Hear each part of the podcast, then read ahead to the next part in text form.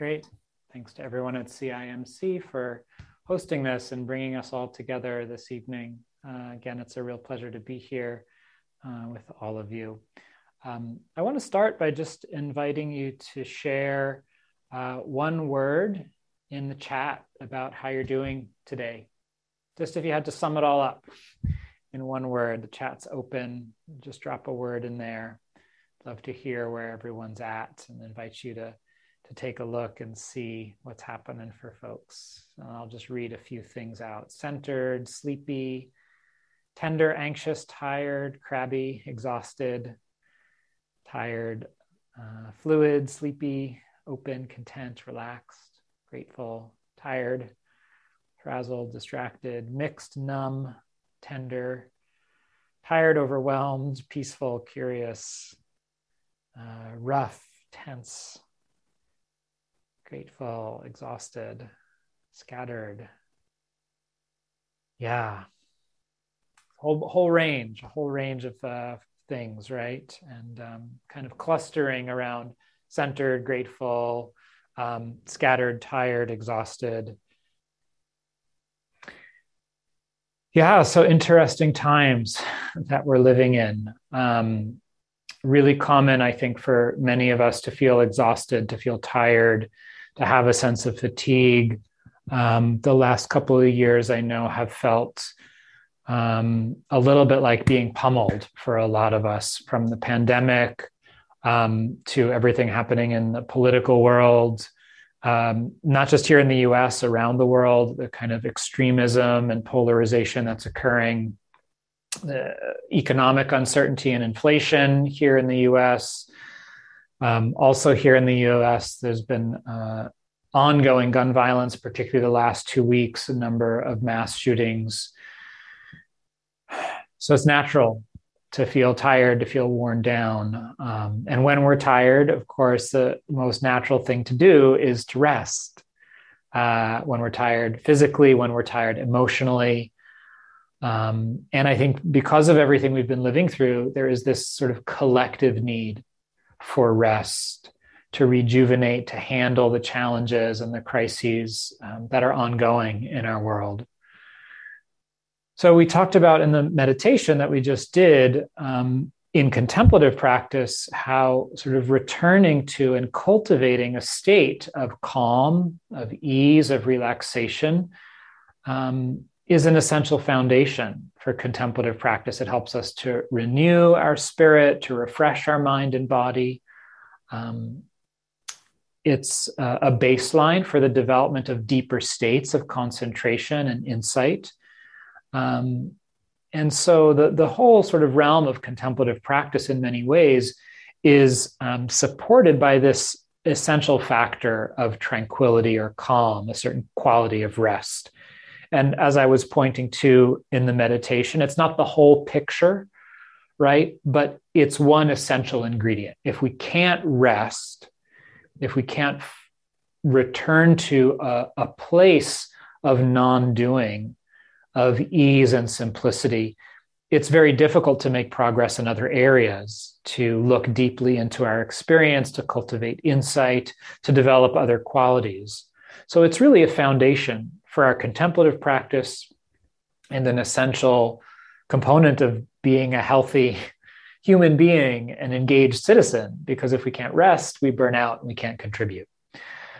So this evening i want to talk a little bit about what gets in the way of being able to rest how do we engage with those obstacles um, and hopefully offer some practical tips on cultivating a different relationship with doing and finding more rest uh, in our lives. So I want to define rest. I want to start by just having a shared definition. Um, physiologically, mentally, emotionally, uh, rest is defined as the ending or ceasing of some strenuous or stressful activity. So it's the end of something that's taking a lot of energy. Another way of looking at rest is just a state of relaxation or even sleep that provides a kind of recharging or rejuvenation.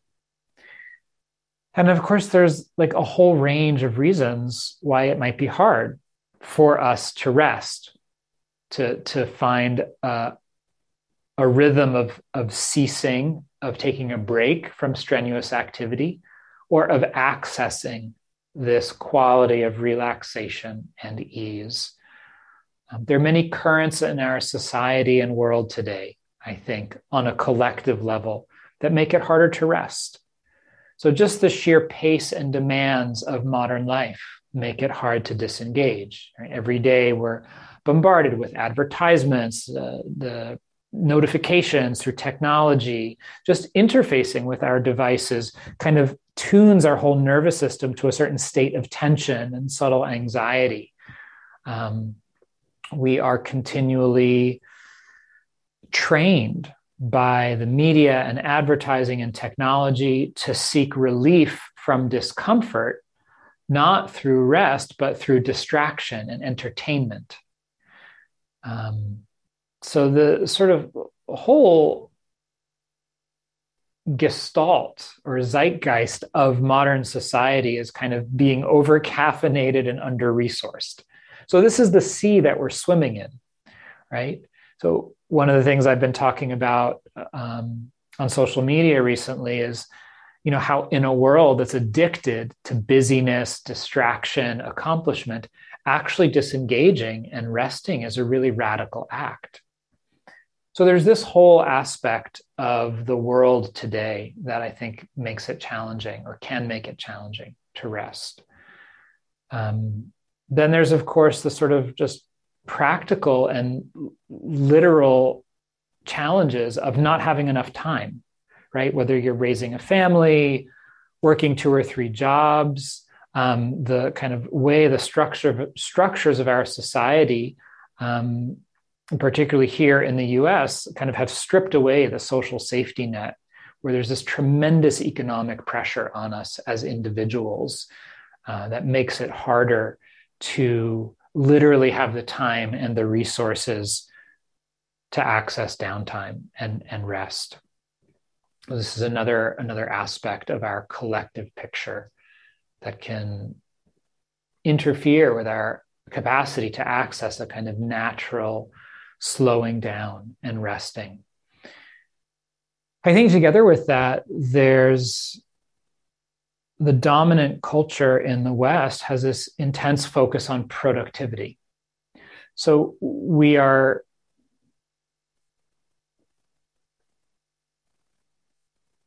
kind of, I don't want to say brainwashed, you know, but we receive this continual messaging that rest is self indulgent or lazy, and that um,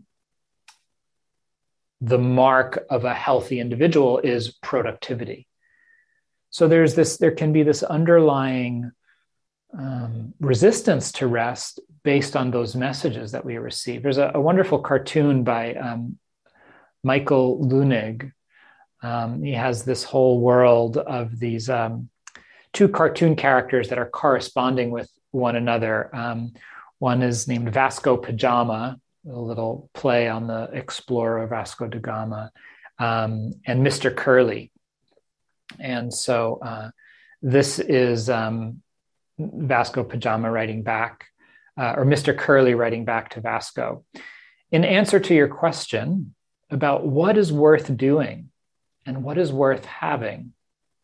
So kind of a profound question, right? What is worth doing in life? What is worth having? In answer to your question about what's worth doing and what's worth having, I would like to simply answer that it is worth doing nothing and having a rest. So just notice the, the juxtaposition of that with all of the messages we receive every day about what's worth doing and what's worth having. So, together with that, the dominant culture has this kind of way of equating our self worth with accumulation and worldly success. So when we take that message in unconsciously, we can get caught in this cycle of continually seeking validation, belonging, approval, the sense of being okay or love by always doing more. And that makes it really hard to rest when our very sense of self worth and our place in the world is dependent on what we can accomplish, how much we can do, how well we perform. It becomes very hard to give ourselves permission to disengage from that. So, just as I go through this list of all these different factors that might make it challenging to rest, you know, listen and see what which ones do you notice in yourself? Which ones light up as you hear them? Another uh, area that I think can be very common, it makes it hard for us to rest, um, is a tendency to want to avoid un- unpleasant emotions or painful experiences. If we were to slow down and rest, we might have to feel what's there. So there's a way we can get in the habit of keeping busy, always doing things to avoid feeling the grief, the pain of our personal losses or our collective losses. So, this too can make it challenging to rest. And for me, uh, in my personal life, um, my coping mechanism was keeping busy. So I, have talked a little bit in different uh, places, often on retreats, about um, growing up with a mentally ill family member. And um, when that first arose in my childhood, I was about nine or 10. And my way of dealing with the sort of emotional chaos um, and intensity of what was happening in my family was to get really focused. So to keep busy with school. Um, at the time, I was really interested in drama and acting. So I put a lot of energy into acting and going to auditions. Um, and that was my way of avoiding what I was feeling because it was too overwhelming. And what was interesting was um, that those personal factors fed right into uh, my social conditioning. So, all of the messaging that I received as a young white Jewish male um, was to achieve, to excel, to do more. So, I was continually, I was getting this continual mirroring and encouragement from the world around me, my family, my school, our synagogue, um, that my value as a human being was through what I could do, my performance, how well I did in school, um, the, the number of clubs I was in. And so the, the personal aspects of my family and the so, social aspects fed on one another to um, this very deeply rooted habit of keeping busy to avoid feeling what was happening. And so today, you know, some 35 years later, having done a lot of meditation and therapy and trauma healing and had, you know, the opportunity to actually have access to those kinds of healing experiences, I've worked through a lot of the trauma, a lot of the emotions. Um, but what's interesting is that even though I've resolved a lot of um, the emotional pain from that time, the loss, the grief, the anger, that habit energy is still there. That patterning of, of staying busy um, is so strong that if I'm not conscious, if I'm not attentive, it can take over. So there's a need for me in my own life, my own practice, to sort of consciously check that momentum of always moving on to the next thing, staying busy, keeping engaged, and actually setting aside time, not just for spiritual practice, um, but to not do anything, to go take a walk, to just enjoy the weather, play with my cat, to do things that are nourishing and restful.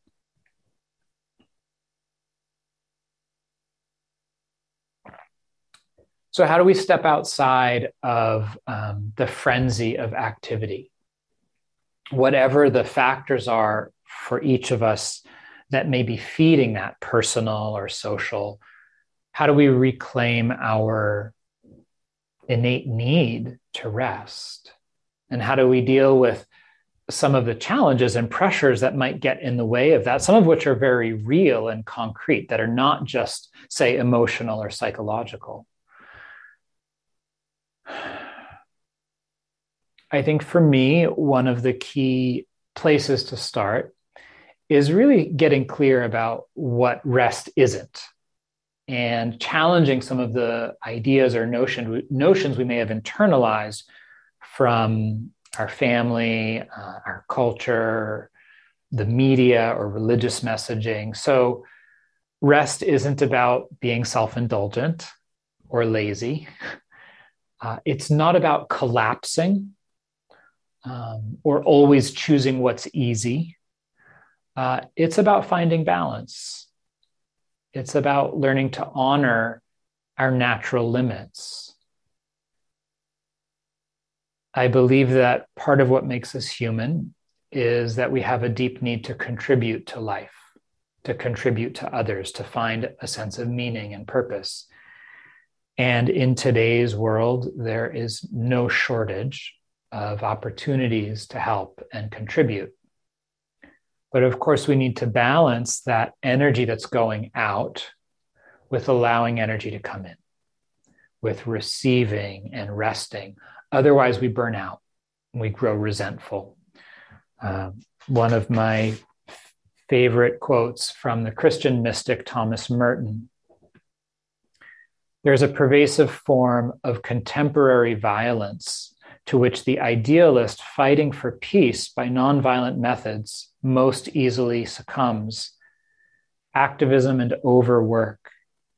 The rush and pressure of modern life are a form, perhaps the most common form of its innate violence. To allow oneself to be carried away by a multitude of conflicting concerns to surrender to too many demands, to commit oneself to too many projects, to want to help everyone in everything is to succumb to violence. More than that, it is cooperation in violence. The frenzy of the activist neutralizes one's work for peace. It destroys one's own inner capacity for peace.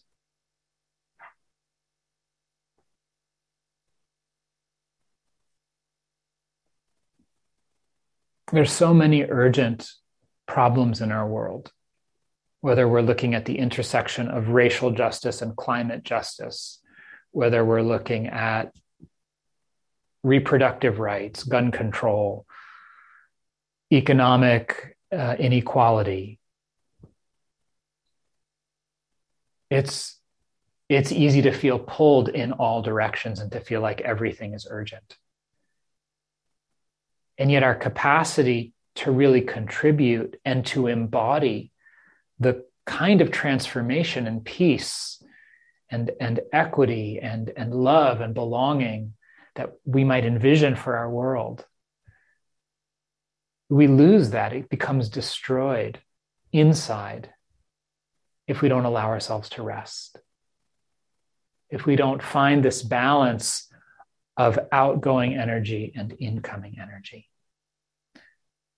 So, reclaiming our need for rest starts, I think, by recognizing the value and the need for rest. And, and returning to the sense that it's the most natural thing in the world. Everything in nature operates through cycles of activity and rest. Right? The day and the night, the seasons, the phases of the moon and the tides. We look at our own body and mind and we see we breathe in, we breathe out, we receive and we give. There's a famous Zen um, saying chop wood and carry water. When I'm hungry, I eat. When I'm tired, I sleep. It's the most natural thing to do in the world for our creature body to rest when we're tired. So we're trying to, to reclaim something that is innate, that we have become disconnected from, that we've learned through the, the unnatural pace of modern society to override. having lights on in the evening, looking at screens and TVs late into the night. Um, pushing through our tiredness, and I have to answer another 10 emails, not taking breaks for meals, sitting too long, not standing up when our body wants to. We become numb oftentimes to the signals for the need for rest and movement and play. So it's not so much um, needing to create something new, but actually starting to, to awaken the sensitivities that are there already in our body and learning to honor those, learning to come back into balance with those natural rhythms. Some of that, of course, is about questioning the messages and the assumptions that we've internalized from the dominant society and culture and starting to reclaim our own sense of innate value and dignity and self-worth so that our work our service our contributions in the world aren't coming from um, this kind of codependent place of seeking approval or love or belonging. Like, if I just did enough, finally, I would be okay. They'll see me, they'll love me. Right? And this is, this is one of the uh, developments of contemplative practice through loving kindness, through gratitude, through the simplicity of just being, rediscovering an innate sense of wholeness that we're enough just as we are, just by being born, just by making it onto the planet. Each creature has a certain kind of dignity and sovereignty and belonging, being intimately connected to everything. The more we start to touch into that sense of innate wholeness, then our work, our service, our volunteering our contributions to our family, our community, even taking care of ourselves can start to come not from needing something back, but from a deep and innate desire to contribute, from a, a natural movement of generosity and compassion in the heart to help. So, this is one uh, sort of trajectory, or, or a few that I've touched on the sense of um, resensitizing our body to our need for rest, um, reclaiming our own sense of wholeness and belonging so that our work and engagement can be more balanced. And then the invitation to really give ourselves permission to rest. What would it be like to allow yourself to rest? And so, of course, this, this starts with sort of the most fundamental physiological level of eating well, getting enough exercise and sleep. And then that starts to translate into the psychological and emotional realms. What would it be like to not have to make every single moment of the day productive? To not always need to have a purpose or be working on something as we were exploring in the meditation to just allow ourselves to do nothing. So, in contemplative practice, as we explored in the meditation, this is often one of the first uh, capacities to develop is the skill to just be still and quiet without trying to get something or accomplish something. Rediscovering our value for being in and of itself rather than doing. That then becomes a foundation that eventually becomes integrated and balanced with wholehearted effort. So it's not that there isn't something to do in spiritual practice. Freeing the heart and the mind actually takes a lot of work, a lot of energy, but it's balanced energy. It's not a kind of pushing or straining or forcing. So we have to unlearn that habit first and reclaim this sense of ease, a kind of wholeness and dignity of just being. And then from that place of wholeness, engaging in a more sustainable and wholehearted effort.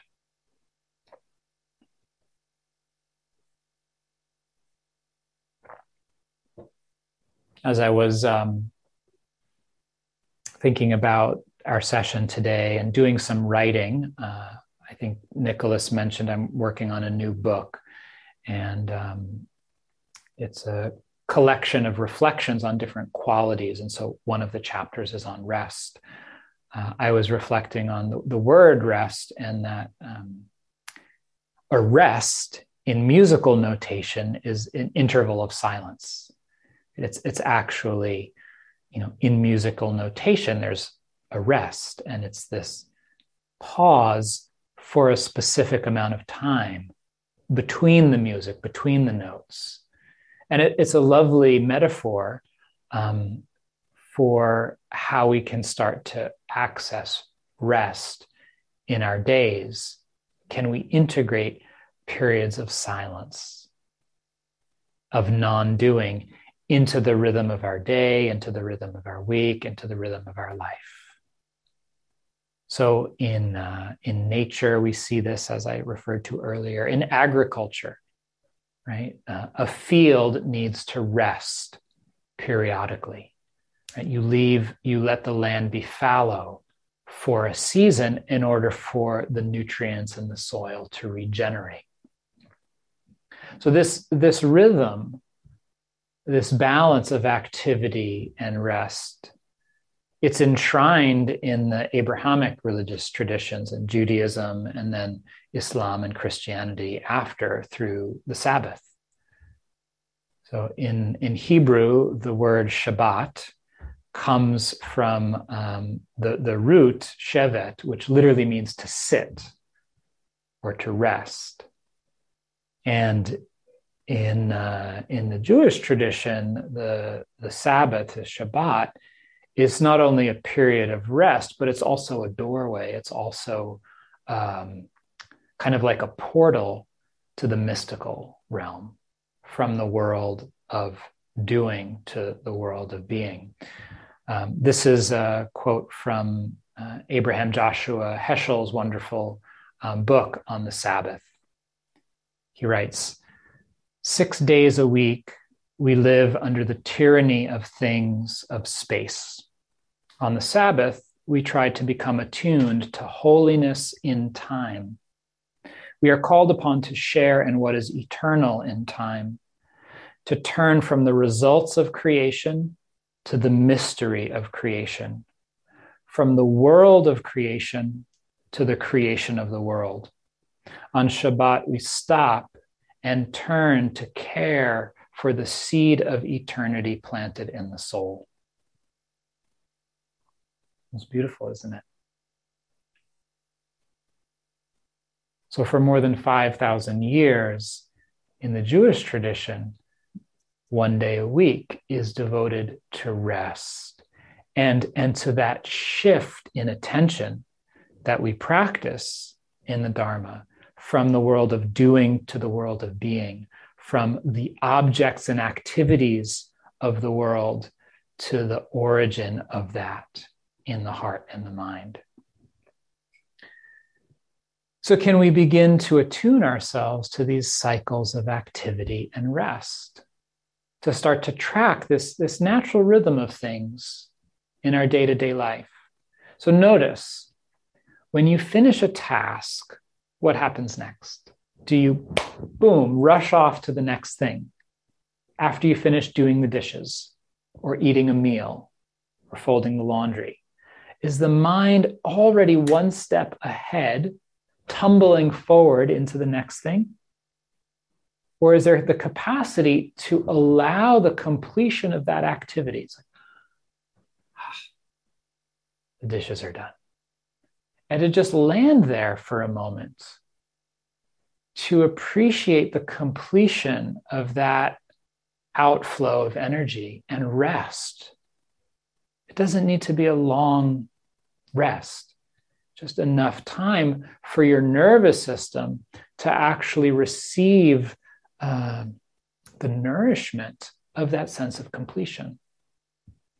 So we can pause for a moment, breathe, appreciate what's been completed. So, this is one way to start to integrate rest into our day, into our life, without needing to have lots and lots of time. After you send an email, just let there be a moment. That's done. Notice the ending of the task and allow, allow that to really register in your heart.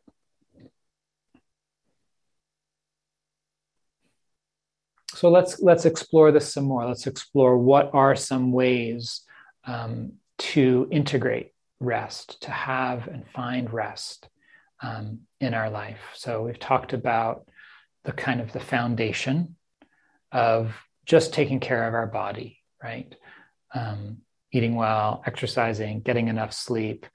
Um, talked about contemplative practice as um, uh, starting from this foundation of cultivating rest, of um, non doing, simplifying. Talked about the rhythm of activity and rest in the course of a day. Um, we can start to look at that also in larger arcs. So, of course, there's the tradition of, of literally having a Sabbath. Um, uh, some of my colleagues I know will maybe take, doesn't need to be on the Sabbath. So, um, just having a period of your week, whether it's a whole day, a half a day, where you're not doing. So, I know um, many people enjoy having um, practicing a technology fast. So, not engaging with devices for a period of 24 hours or half a day as a way of returning to the natural rhythms of things, coming back into um, sense of orientation, connection with nature. In Dharma communities, is very common to if we can, if the circumstances of our life allow it, um, going on a retreat once a year, whether it's for a weekend, for a week, or sometimes longer. Um, but looking at a larger arc of time, whether it's a month, a year, um, and seeing where are there periods w- where we can disengage from the churn and actually give our mind and body a period of downtime. I know that uh, sleep is um, often a challenge for, for many people uh, in our world today. I myself have had insomnia on and off for many years for different reasons, sometimes medical, sometimes more kind of emotional, psychological. Um, happen to be in a good phase right now, or I'm sleeping like a champ, um, which is going to change shortly. Some some of you who uh, we practice together regularly know my wife and I um, are expecting a child in the fall, so I'm expecting. Uh, to not have much sleep um, for a period of time. So I'm kind of banking as much as I can right now. Um, but if you do have trouble sleeping, if you're kind of the need for rest is on that sort of very primary physiological level. Um, there are things we can do to support that. And I wanted to just touch into that a little bit. Um, so one of the one of the most fundamental things to start to look at um, with sleep disturbance, um, of course, there's a need to look at it medically and physiologically, and I'm not qualified to speak to that, but just checking to make sure that um, you don't have any you know nutrient deficiencies and that your pituitary gland and the HPA axis are all functioning properly. All of that's really important if there's sleep disturbance, just checking things out medically. On a more sort of spiritual, psychological, emotional level, um, look at how you're using your mind during the day. What's the quality of your attention during the day? You know, are we kind of continually getting dosed with cortisol and running on agitation, worry, anxiety? Um, are we moving through the day with a certain quality of rushing or straining? If so, those habit energies um, including the, the literal hormones that are coursing through our body, are going to carry over into the night. So, one of the primary ways to start to have deeper rest, more quality rest at night, is to start to look at how can we have more balanced effort and energy during the day. Not necessarily needing to do less, although that can help if we have the option to do that, but looking at our relationship with how we are doing activities. So, to see can we bring a more even and steady kind of energy and attention to activities? And some of that is about this kind of cycle that I was talking about before, right? Of allowing things to end, noticing those um, those pauses and gaps between things. But it also involves how we are engaging in an activity. So, in preparing for uh, parenthood, I've been starting to bring a lot more attention to things like how I do the dishes, how I fold the laundry. Like, there's going to be a lot more of that. Um, because what I, what I notice in myself is if I'm not paying attention, doing something like cleaning the kitchen, doing dishes after a meal, um, because it, the default is for that to be get through it as quickly as possible to get to the next thing. Right. So, what happens when that activity becomes an opportunity for presence and ease? So, just doing the dishes, just giving wholehearted attention there. It doesn't necessarily mean slowing down the pace, but it means um, disengaging a certain quality of tension. So, when we're rushing, when we're trying to get through something as quickly as possible to get to the next thing, pay attention to how that feels in your body. For me, there's a quality of tension and a certain kind of tumbling forward. I'm not actually fully seated in this moment because I'm trying to get to the next moment. And that's exhausting, that's draining. So, one of the things we can learn to do um, through our spiritual practice is how to be fully engaged, but deeply present and centered. So I can move quickly. I can be washing the dishes with a lot of focus and efficiency, but not be rushing, not be straining. And then the activity can actually start to become nourishing because in doing it in that way, I'm practicing a certain kind of wholeheartedness and presence. All of my attention is there with the dishes, with the water, with the movement. So, coming back to sleep, if we're able to bring this kind of single minded, wholehearted attention to whatever the tasks of our day are, when we come to the end of the day, our mind isn't scattered and pulled in a million directions. We're not still tumbling forward because we've been practicing all day just being here, just attending to what's in front of me, which doesn't necessarily mean going slowly. We can still be very efficient and effective in moving quickly, but we're doing it with a kind of um, cohesion of mind and body.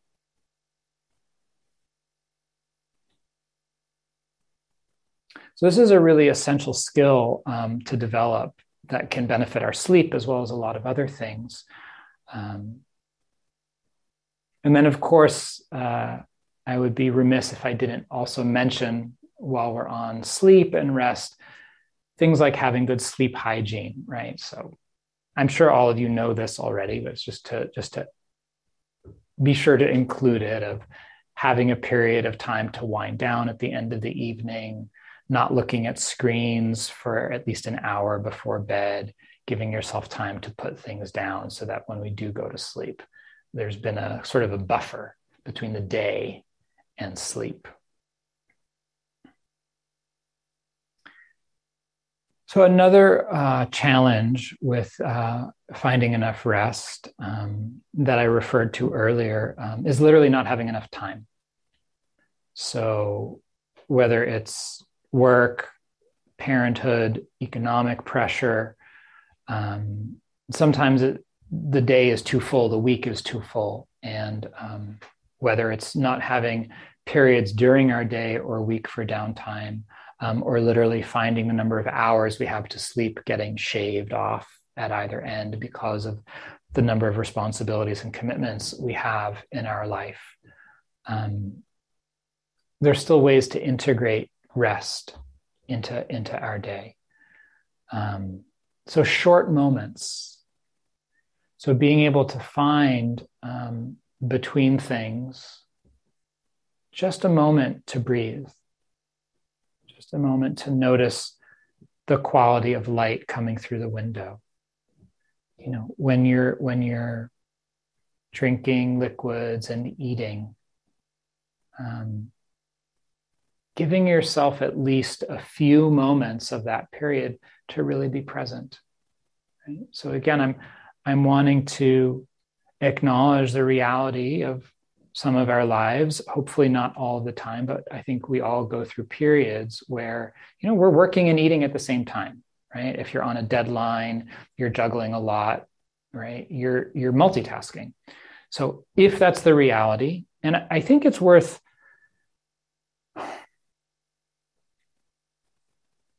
I think it's worth taking the time to really check is that the reality? Like, how much are we operating on habit or forcing ourselves to meet unrealistic expectations? I know for myself, a lot of the time when I think that's what's happening, it's it's not. It's self-imposed right? I, I've taken on more than I need to. I could, for example, you know, reach out to someone and say, hey, I'm not going to get that to you on time. It's going to be next Monday. Right. Or I'm doing things to a standard that others aren't necessarily holding me to, that I'm holding myself to. Right. And if I were to dial that standard back a little bit, all of a sudden I have more time. So as I start to talk about some of these other strategies for finding rest when we are really busy and don't have time, I want to make sure I'm also acknowledging um, or, or really encouraging all of us to check and see how much of how much of that sense of being busy and not having time is real and how much of it is self imposed? And are there areas where we have choice, where we can dial things back, where we can let go of something, where we can um, lower our expectations or standards in order to have more balance? Yeah. So, in the times where um, that's not possible, um, we're on a deadline, we're not willing to make those sacrifices. Uh, what are the ways that we can integrate short moments of presence and rest? So I was talking about meals. So if you're going to multitask and do work during a meal, give yourself at least the first three bites or five bites to just be present with the food, right? To just enjoy the taste. When you're drinking water or coffee or tea, um, give yourself that nourishment of being fully present for at least the beginning of it. So, as you find small ways to have moments of presence during your day, brushing your teeth, going to the bathroom, drinking a glass of water, getting up from your desk if you have a desk job, and stretching for 30 seconds or a minute punctuating the day with these brief moments of connection and presence can be deeply restful. It can be enough to um, break up any strain and intensity of the work so that when you get to the end of the day, you're not just destroyed, right? From this kind of perpetual, nonstop pressure all day long this takes discipline. It takes um, a certain commitment to acknowledging and recognizing the pattern that's in place and a desire to shift it. Um, it takes mindfulness because we have to remember to integrate these pauses, to find those moments. Um, and I think it takes a certain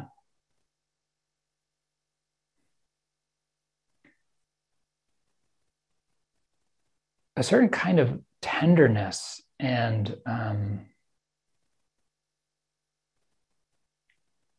relationship of love with ourself.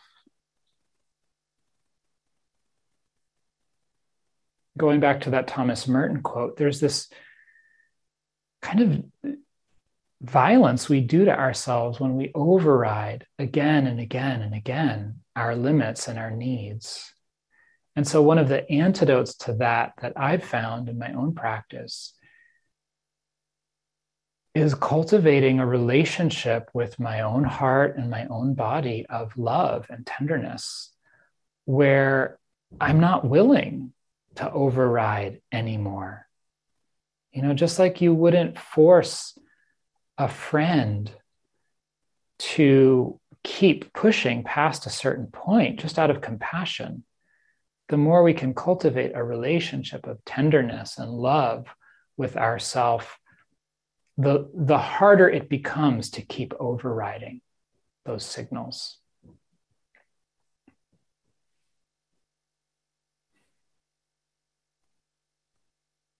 So, the last um, area I want to talk about is, um, is burnout sometimes it's hard to rest because we're so tired. It's kind of ironic, but when there's this this kind of very deep exhaustion, um, it can feel. One of the things that can happen is we don't allow ourselves to rest because we're afraid that if we do, we'll kind of collapse and never get up again. Um, the other thing that can happen is we allow ourselves to rest, but we're unable to because we're so exhausted.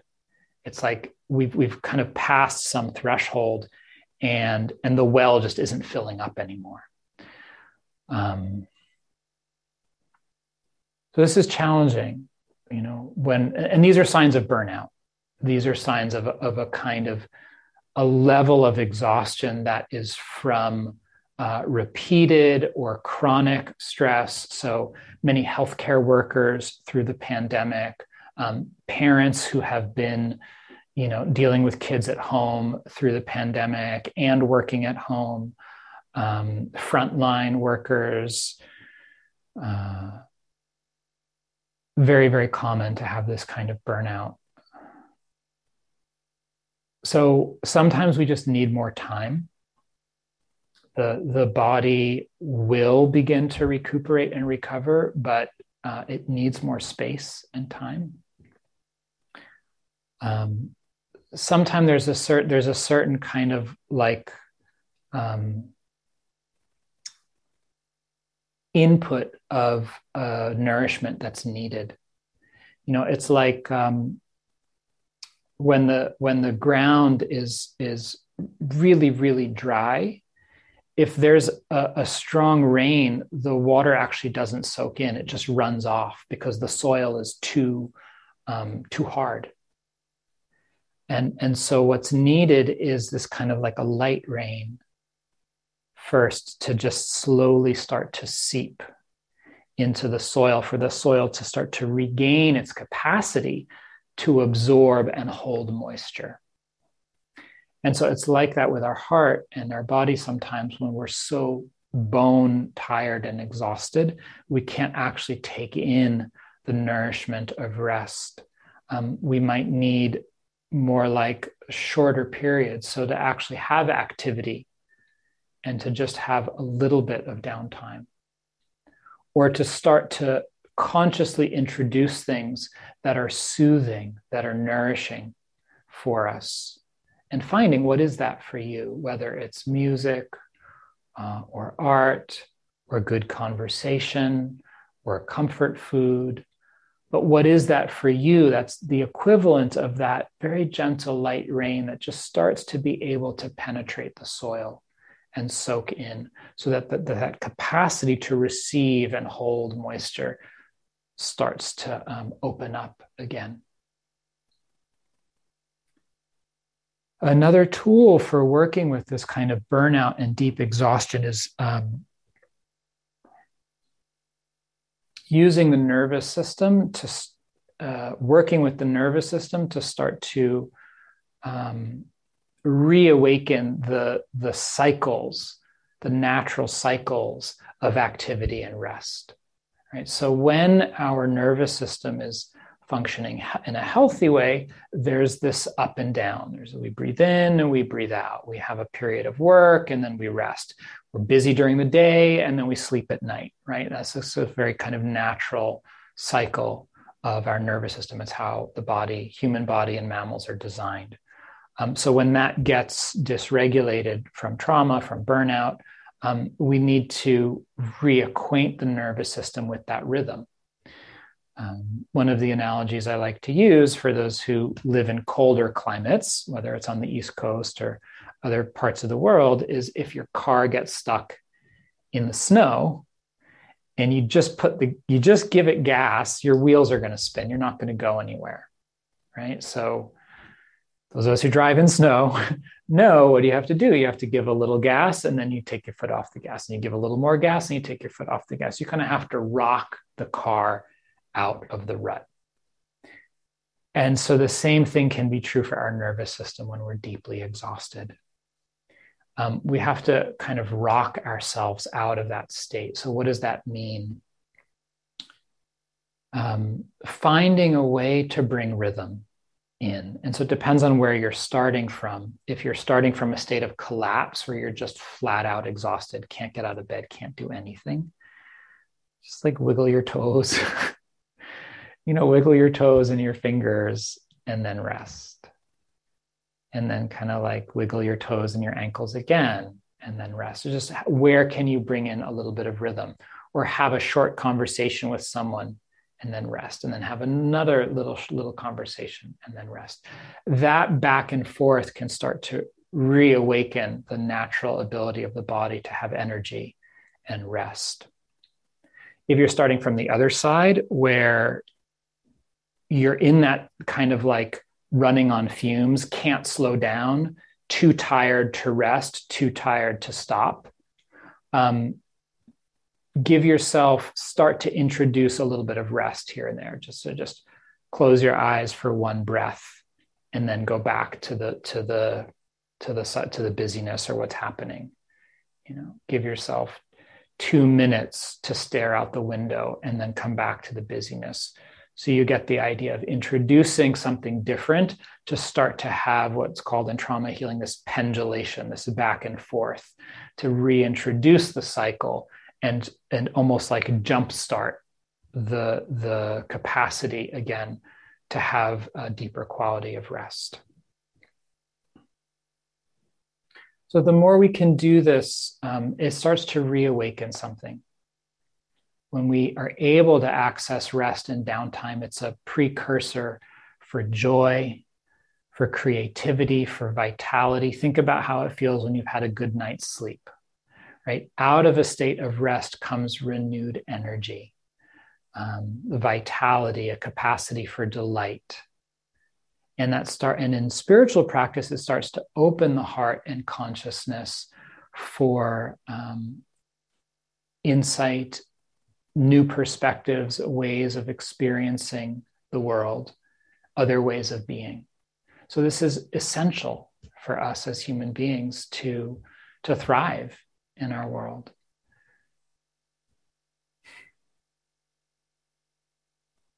So that was the bulk of what I wanted to share tonight. Um, I hope it's been useful. Um, anything that isn't helpful, just leave it aside. And what speaks to you, please uh, take it and integrate it. So let's just end with a moment of quiet together and uh, offer the goodness of our time to one another and uh, all those who are in need right now.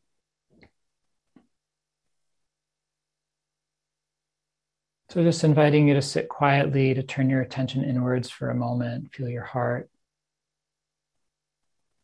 appreciating one another in this period of exploration learning.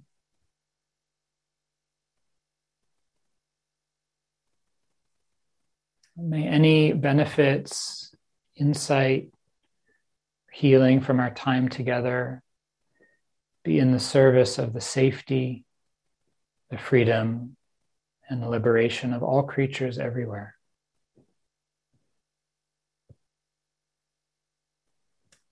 Thank you so much, everyone. Take care of yourself, honor your need for rest, and uh, hope to see you again. Thanks so much. Thank you for listening. To learn how you can support the teachers and Dharma Seed, please visit dharma dharmaseed.org slash donate.